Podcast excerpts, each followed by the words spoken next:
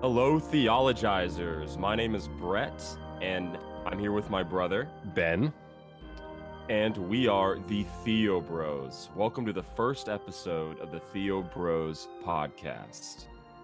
Indeed, Brett. Welcome indeed. So, we wanted to do this podcast, uh, I guess, mainly with the purpose to explore uh, theology and theology's intersection with culture, uh, be it church culture, pop culture, political culture, uh, whatever. Also, just whatever is tickling our jimmies on a particular day or week.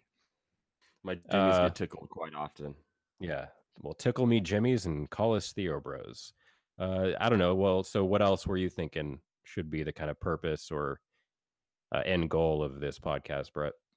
Well, obviously, um, as you can tell from the name Theo Bros, the the main subject matter of the podcast will be uh, exploring theology, and just from there we can springboard into to any area that we want to we want to get into, whether it be the general culture, art, politics, current events that are going on, and just how it all relates to our spiritual lives and uh, who God is and who we are, and just the, the deeper tr- truths of lives. So we hope that uh, it will will cover a lot of different subjects, but we're always going to be bringing it back to to God and, and and theology and how it relates to everything in our lives. Right. So if you wanted answers to life's perennial questions, you've come to the right podcast. Yep, there's a lot of podcasts out there. We all, we know that, but uh, this is the only one that's going to be giving you the true answer answers to life's deep questions. We're here for you, so uh, you're welcome. Indeed. And it, uh, I think the podcast will probably kind of randomly fluctuate between, yeah, more kind of uh, serious, uh, more kind of deep theological discussions, and also ones that have nothing remotely profound about them whatsoever, and that are just uh, either purely humorous or also purely critical, right? Say of particular uh, movements that we strongly disfavor, Calvinism, um, stuff like that. Uh, so if you're a big fan of people like uh, maybe Paul Washer sensual, carnal, unconverted people. or uh, or John MacArthur, It is God who destroys. this is definitely not the place for you. But maybe you should be here actually for that very reason, so you can disabuse yourself of that sort of stuff. We're here for you. You'll thank us later. All right. So I thought, Brett, we could also start off by maybe giving a, a kind of brief uh, summary of our theological backgrounds and journeys and how we got to where we are today and where we are at today. So, do you want to start us off with that? Sure. So obviously we're, we're brothers, so we we both uh, grew up under the same roof, under a very uh, traditional evangelical Christian background and family. We we had a, a a great family. We are all very close. Both of our our parents, both of their dads, both of our grandparents were military chaplains. So you know we have a lot of um, kind of Christian heritage that that goes back w- within our family, which we're we're very grateful for. So we have we have great religious and just moral roots that we we've been benefactors of in our lives. I don't know if that was the right word to use, benefactors, but I just used it. Beneficiaries. Beneficiaries was the word I was looking for. That's what you know. That that's why Ben's here to to kind of keep me keep me on check. My my words can sometimes stray off into uh, absurdities, and he, he's here to to make sure he's uh, clarifying me. But um, In the beginning was the word, and it was me. Ben, aka the word. Sorry. Anyway. I, I, I just I just rallied up about two thousand extra years in purgatory for that one, so I apologize. Oh, you have no idea how many years of purgatory I have under my belt right now. There, there's quite a few. I can't wait.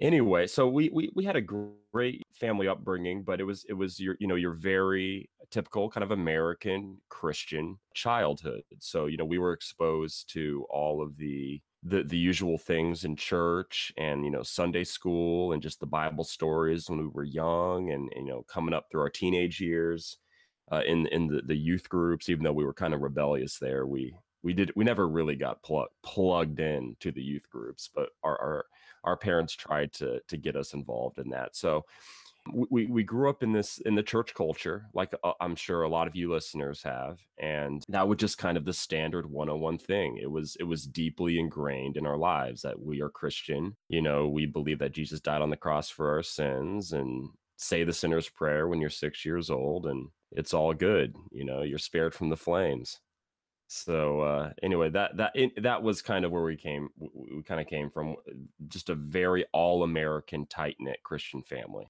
But as I alluded to, you know, with us not getting involved in the youth group, all of us, me, Ben, and our two sisters, we always, I think, kind of felt like we had like one foot in the the door of the church and one foot out because of the more the culture.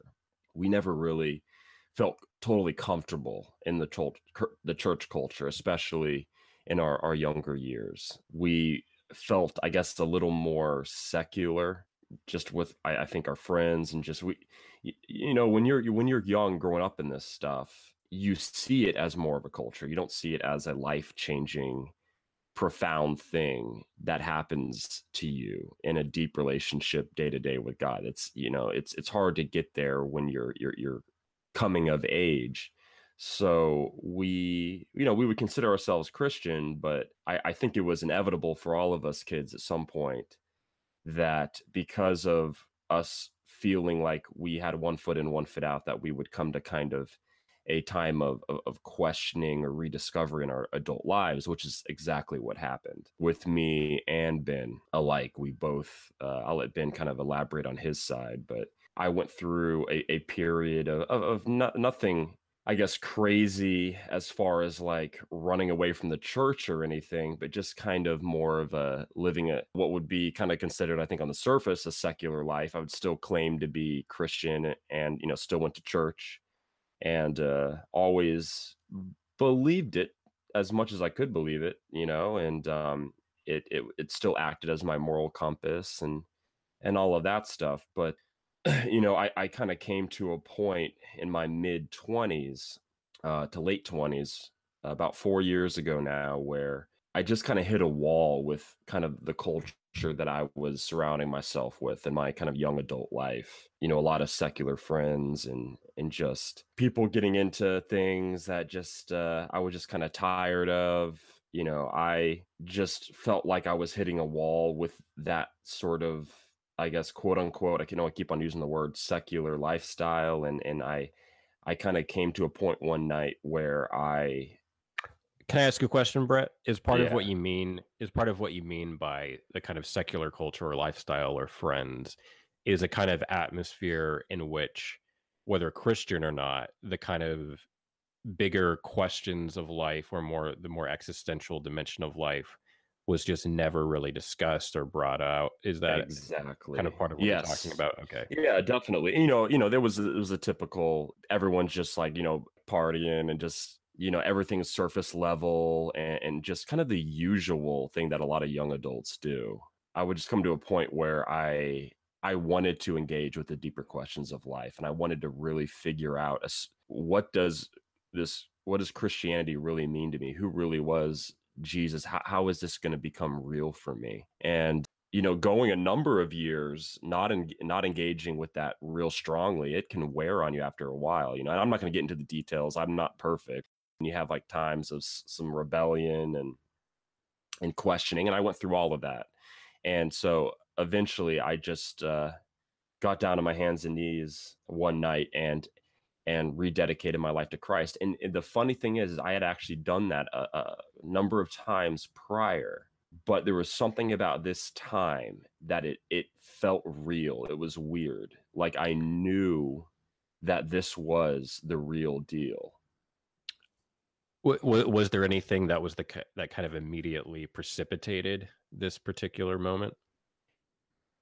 You know you know there was no voices from heaven or or there was no even necessarily like warm and fuzzy feeling of love that overtook me you know all of a sudden. So you, you didn't see uh, the virgin mary in your pancakes that's that morning or anything like I, that? I didn't. I was disappointed. I thought that was going to start happening on the reg but it never did but uh it was just this sense of that was real it was like this kind of assurance kind of thing I, I, don't know how to describe it but i knew that that was my conversion. It was weird. Again, it wasn't like this huge deep spiritual experience, but it was just kind of uh, what I would now interpret the Holy Spirit just giving me that yes, we're we're we're starting this journey.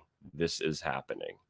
That's interesting that you say that. That kind of reminds me of uh, C.S. Lewis's story of his own conversion, where yeah. yeah, it wasn't this big emotional or like existential kind of transition. So the way he put it was it had been kind of slowly building right? Especially through conversations with Tolkien and other things he had been thinking about. And he said that he was like he was on the little sidecar of a motorcycle with his friend going to the zoo. I've heard of this, like a, like a straight C.S. Lewis Bosch, just going yeah. to the zoo in the sidecar. Classic. Yeah.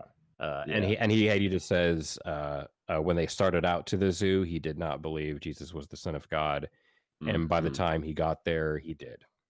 And he said it was just this yeah, kind of yeah, yeah clear transition, but it wasn't a big emotional thing or anything. Exactly. And I, and I can re- relate to that. I mean, there was some emotion in my prayer. Don't get me wrong. I don't think it was quite as nonchalant as C.S. Lewis just enjoying the sunshine in his sidecar. I think we experienced the same assurance, though.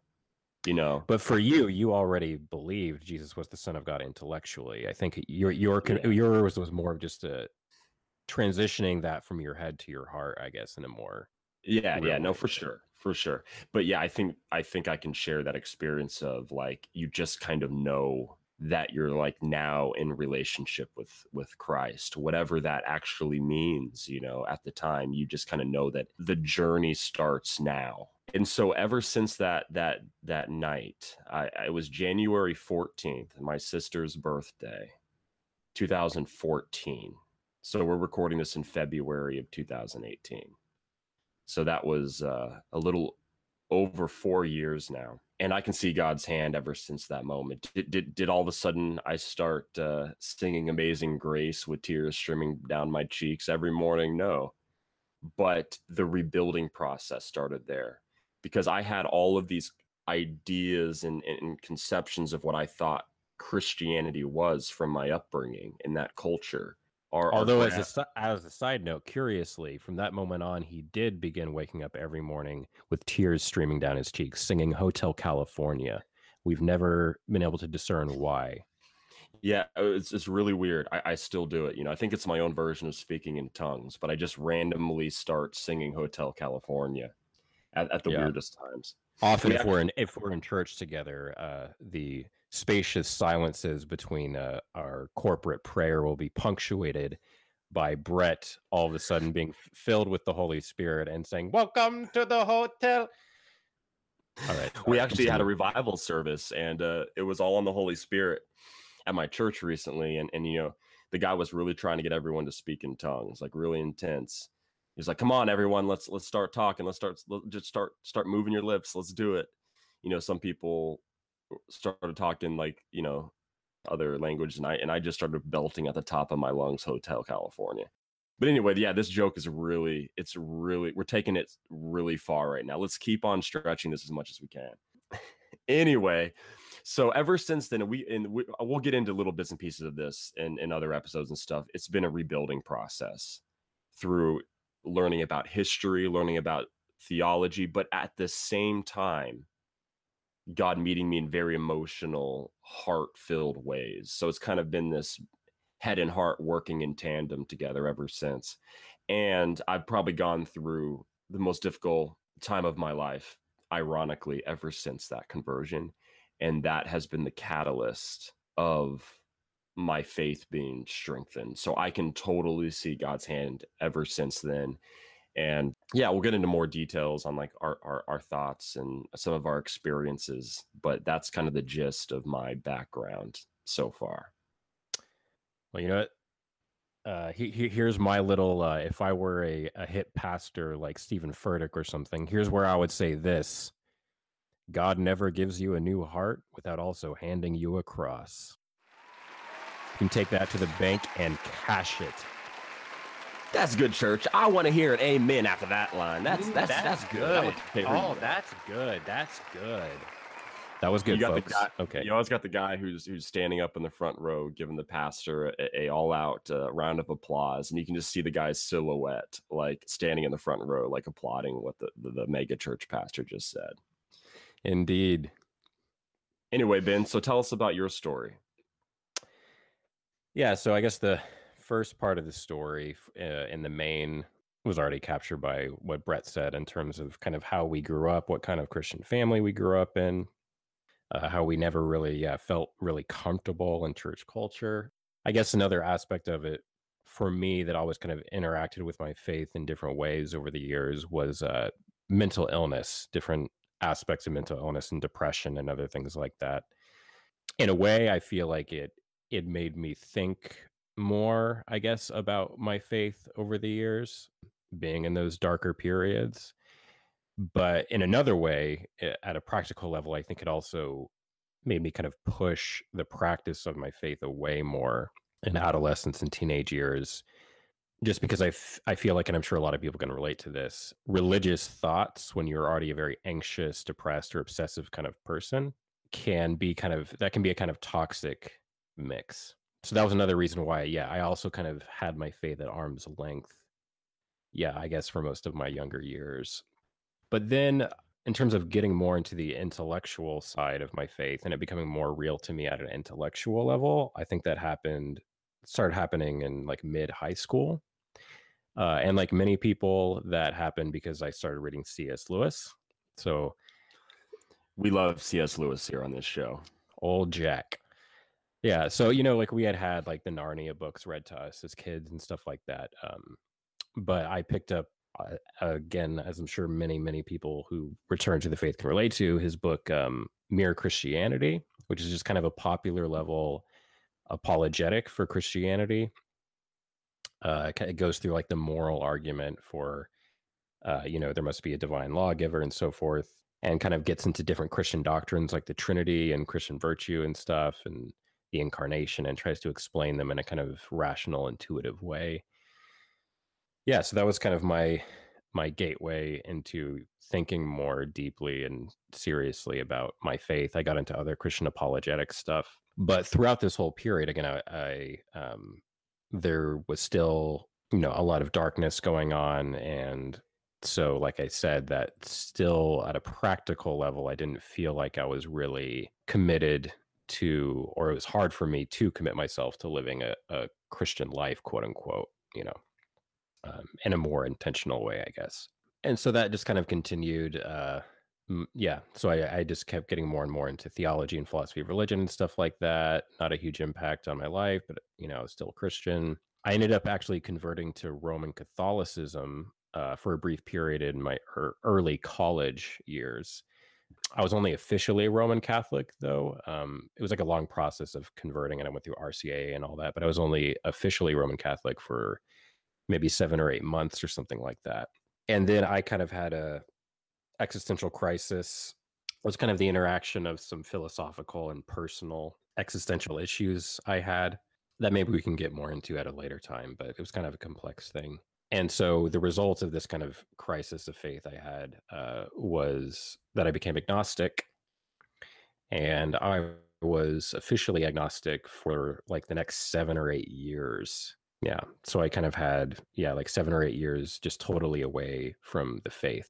And depending on the day, I would either lean more towards theism or more towards atheism, you know, but so that hence the kind of agnosticism, right? So I wasn't agnostic in the sense what's sometimes called hard agnosticism, where I thought, oh, you just can't in principle know these things. I thought you could. Um, I was a soft agnostic, you might say, in the sense that I just thought that there were conflicting reasons. I thought that there were some good reasons to be a Christian theist. Uh, there were some good reasons.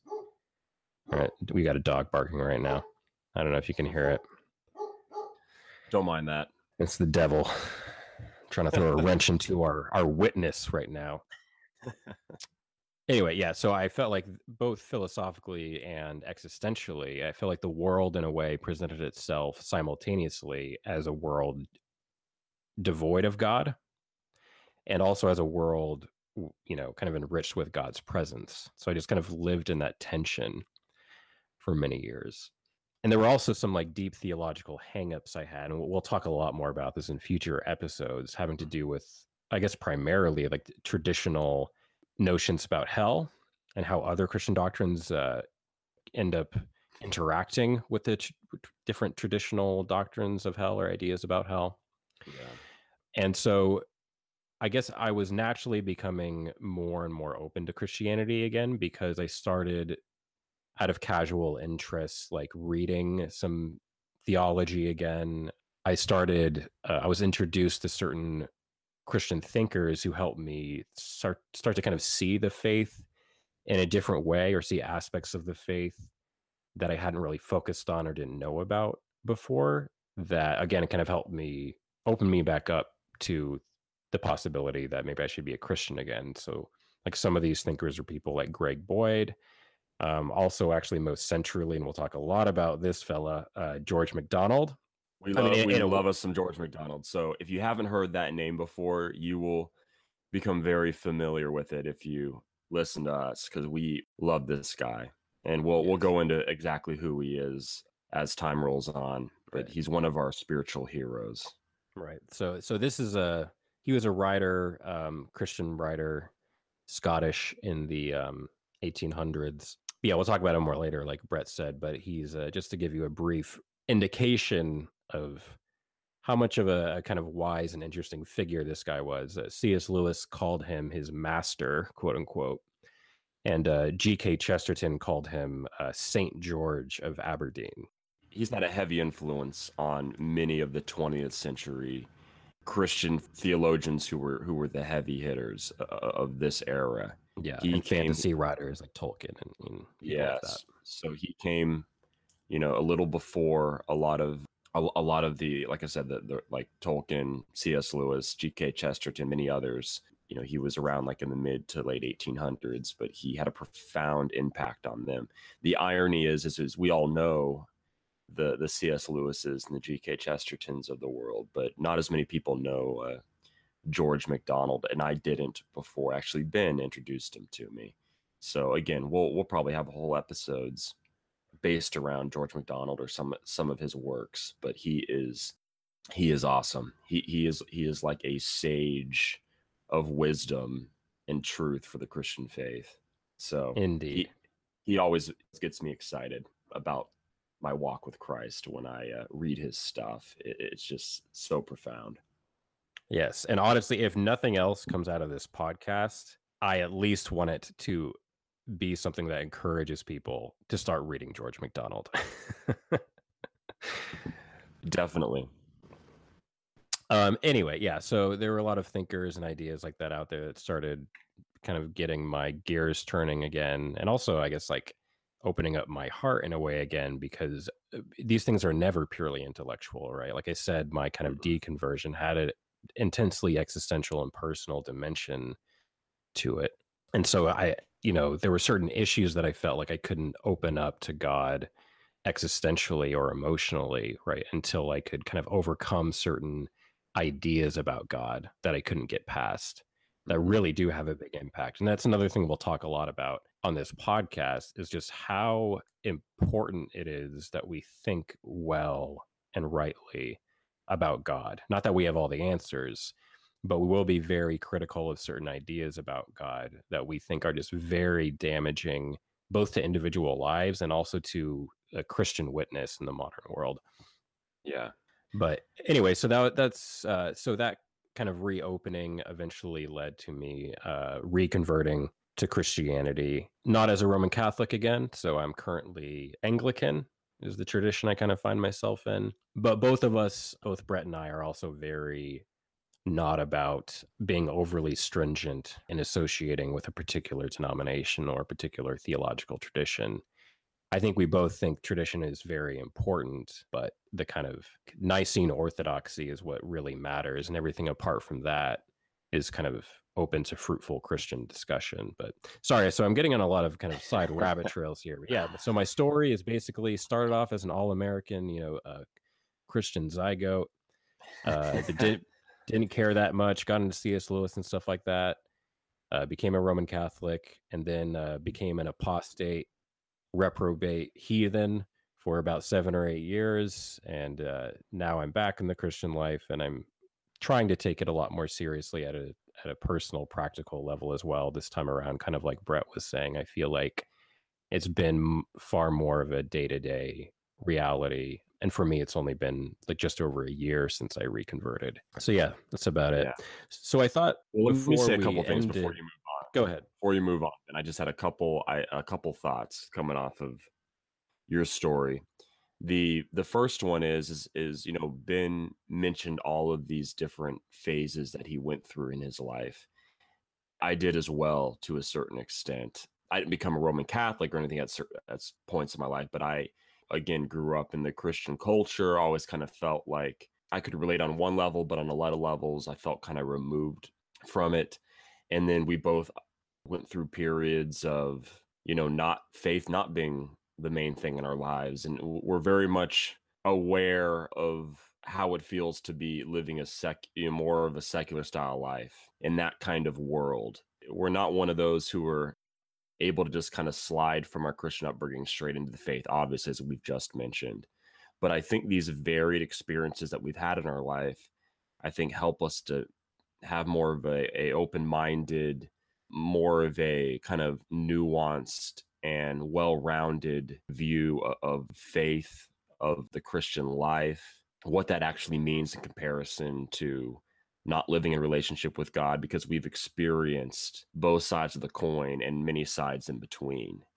So Right, yeah. I th- I think that's made us into who we are today and kind of where we're at with our faith now. Yeah, I agree with that. So I think like uh maybe something that would be illustrative of what Brett is getting at here is I think both of us, although Brett was never a, more of an atheist like I was for a while, but I think both of us have much more like so we're not the kind of Christians that just can't get our heads around unbelief, agnosticism or atheism or naturalism.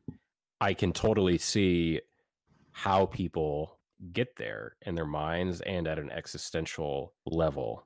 So we don't Unbelief. ju- yeah, so we we just don't t- although we are both Christians, we don't take Christianity for granted in a way where we just think you have to be either evil or a fool to not be a Christian, either because you're a member of another religion or because you are just a secular atheist or whatever. And we also, don't I think believe it- that at all. Like that is the Right. furthest thing from what we believe, and obviously we'll get into many of those details again. Uh, right. And I think another thing is based on kind of how our views of Christianity have changed. Th- there are a lot of ways of looking at Christianity that are the reasons many people are not Christian. Are part of the reason I was not Christian for a long time. I think those are wrong ways to look at Christianity, but they're understandable since they reflect major currents in Christian theology and the way like many Christian subcultures and stuff like that, right? So there's a sense in which the quote unquote Christianity that many people disbelieve in is the same quote unquote Christianity that I disbelieve in. Yeah, and we'll get into a lot of that for sure. Wh- One other thing I wanted to mention was the, the reason we decided to start this podcast is because we, especially even before Ben kind of reconverted uh, about a year ago, we started to have these phone conversations about theology, about Those, philosophy. those were also uh, very important in in bringing me back to the faith as well. Was talking to Brett over the phone about a lot of these things.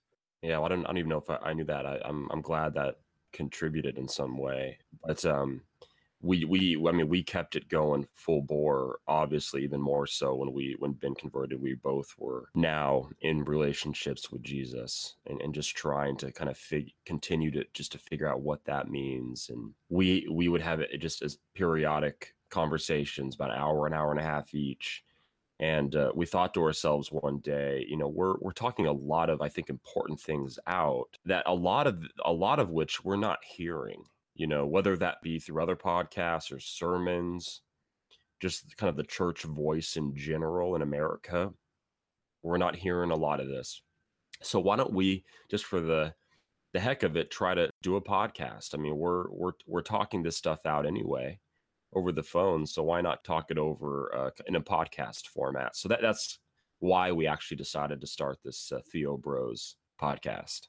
So I figured uh, before we closed off our little intro podcast here, maybe to give listeners kind of a framework or a context for what we'll be talking about and the sorts of things we'll be saying in the future, maybe we could each give a kind of brief summary of where we're at theologically right now, what our kind of core beliefs are, or core commitments are. So, do you want to start us off with that, Brett?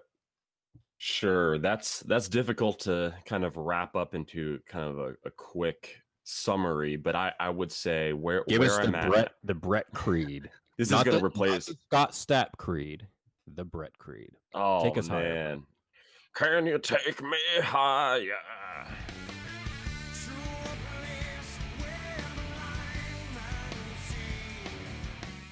I abide by the stat. The Listen, stat was, was a- arms are wide open. All right. oh man, that that's some classic uh, butt rock. anyway, I won't I won't get into butt rock now. We'll have a whole episode about butt rock. You know, your Nickelbacks, your Three Doors Down, your your Creeds. And we'll- we're- Seether. we're, we're just going to show you how, how the beauty of butt rock just totally brings you closer to God. It's, it's a beautiful thing.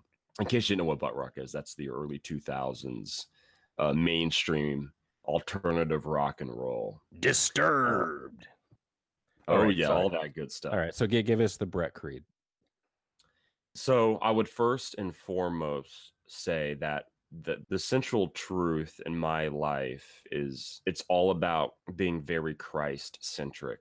I've realized that there is differing opinions on everything under the sun when it comes to the Christian faith. And sometimes I think that can overwhelm people and it certainly can overwhelm me at times. So I've made it a point with and, and I've come to this conclusion through a lot of spiritual mentors of mine through online sermons and, and in other ways that have kind of brought me to this core value, which is everything in my faith is narrows and boils down to and points to Christ crucified, that God's sacrificial, other centered love on the cross and in his life is what we need to hold on to more important than anything else. Jesus of Nazareth, the Bible says, is the image of God.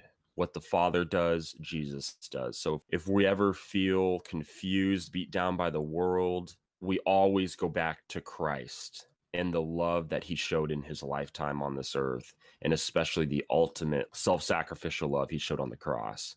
And that is the shape of the universe. That is God. And if anything else, theologically or otherwise, doesn't jive or doesn't fit with that picture of God, we see Christ in the flesh. That's why God came down, was to reveal who he is, to reveal the deepest truth of this mystery that we call the universe. It's all Jesus Christ.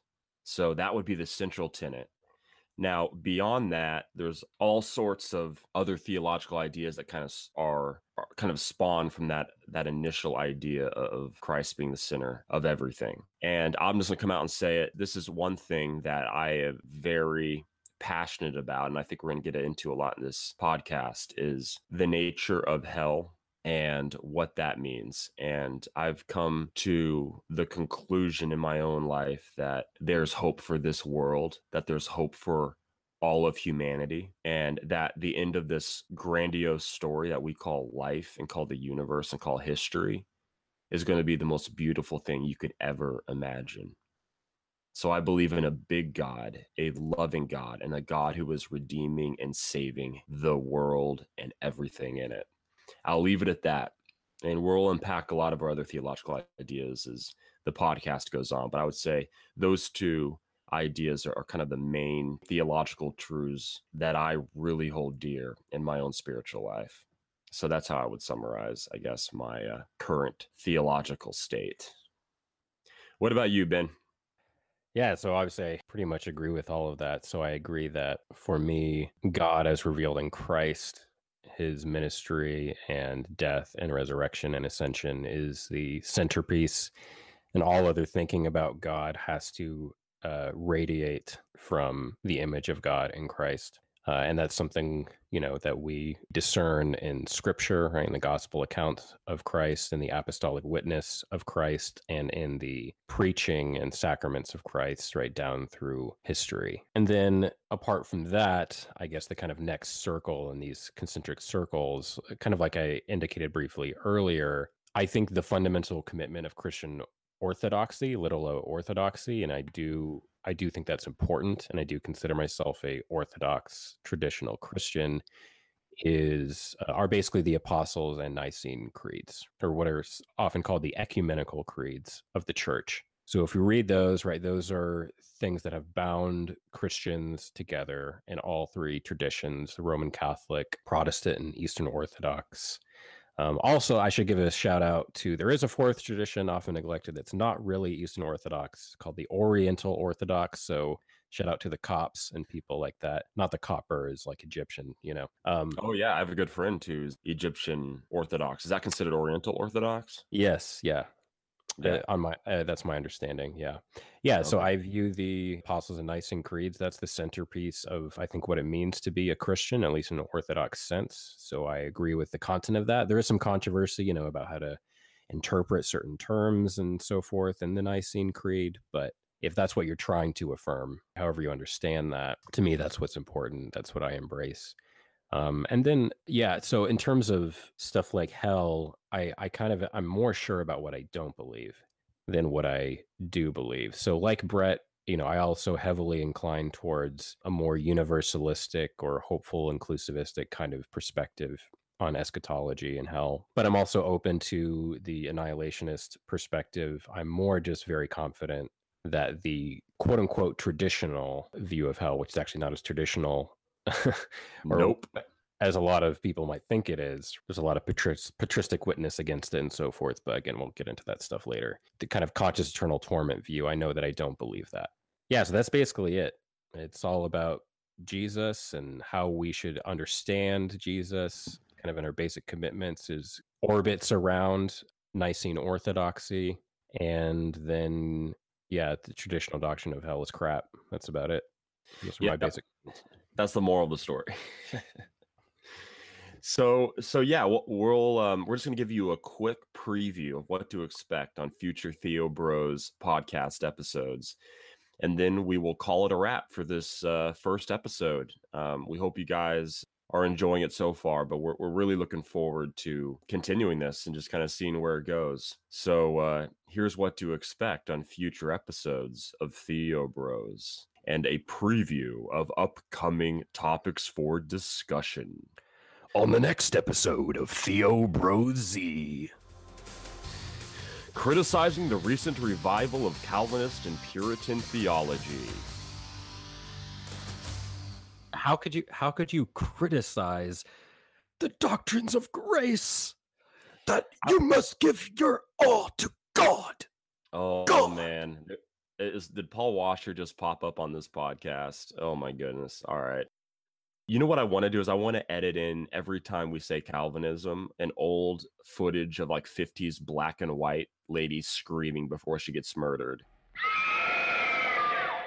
Something we need to bring to this podcast is I don't know if anyone's familiar with the kind of trope cinematic screams that they use in a lot of different movies. So there's like the Wilhelm scream, Howie, the Howie scream,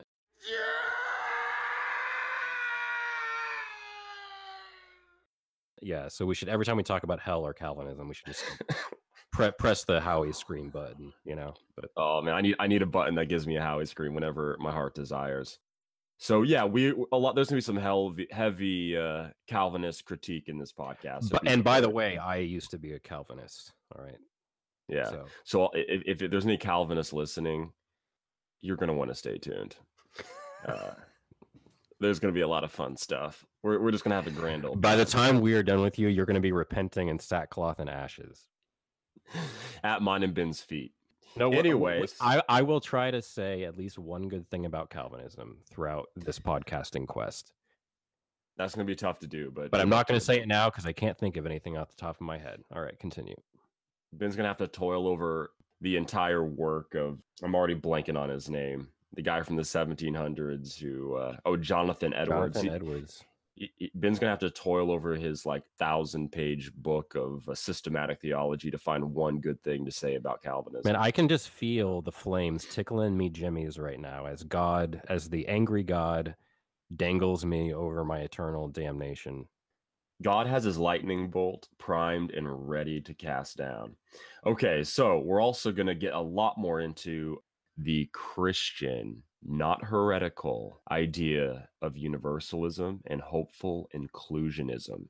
Before you guys think that that's heresy, but it is remember- unorthodox. you need to remember the early church fathers many of them held to this view so let's, let's keep that in mind but yeah we, we can't wait to get into some of Right. that stuff So when we drop um, universalism, we're not talking about what's called religious pluralism, which is the idea that all paths lead to- to God. It doesn't matter what you believe. Christian universalism says no, there is one path to God, Jesus Christ, yes and His death. yeah the word resurrection. It's ju- universalism it, there's a lot of misconceptions Right. surrounding that term so we'll It's make sure to clarify It's just that eventually Christ's life and person and work will draw all men to Himself. Yeah, yeah, exactly. So we're going to get into the relative merits has been alluded to of annihilationism. Uh, just why eternal conscious torment's the most ridiculous thing ever. Okay. That's all, folks. we're, we're again going to uh, get into our favorite theologian that we mentioned, George MacDonald, and why he's better than your favorite theologian.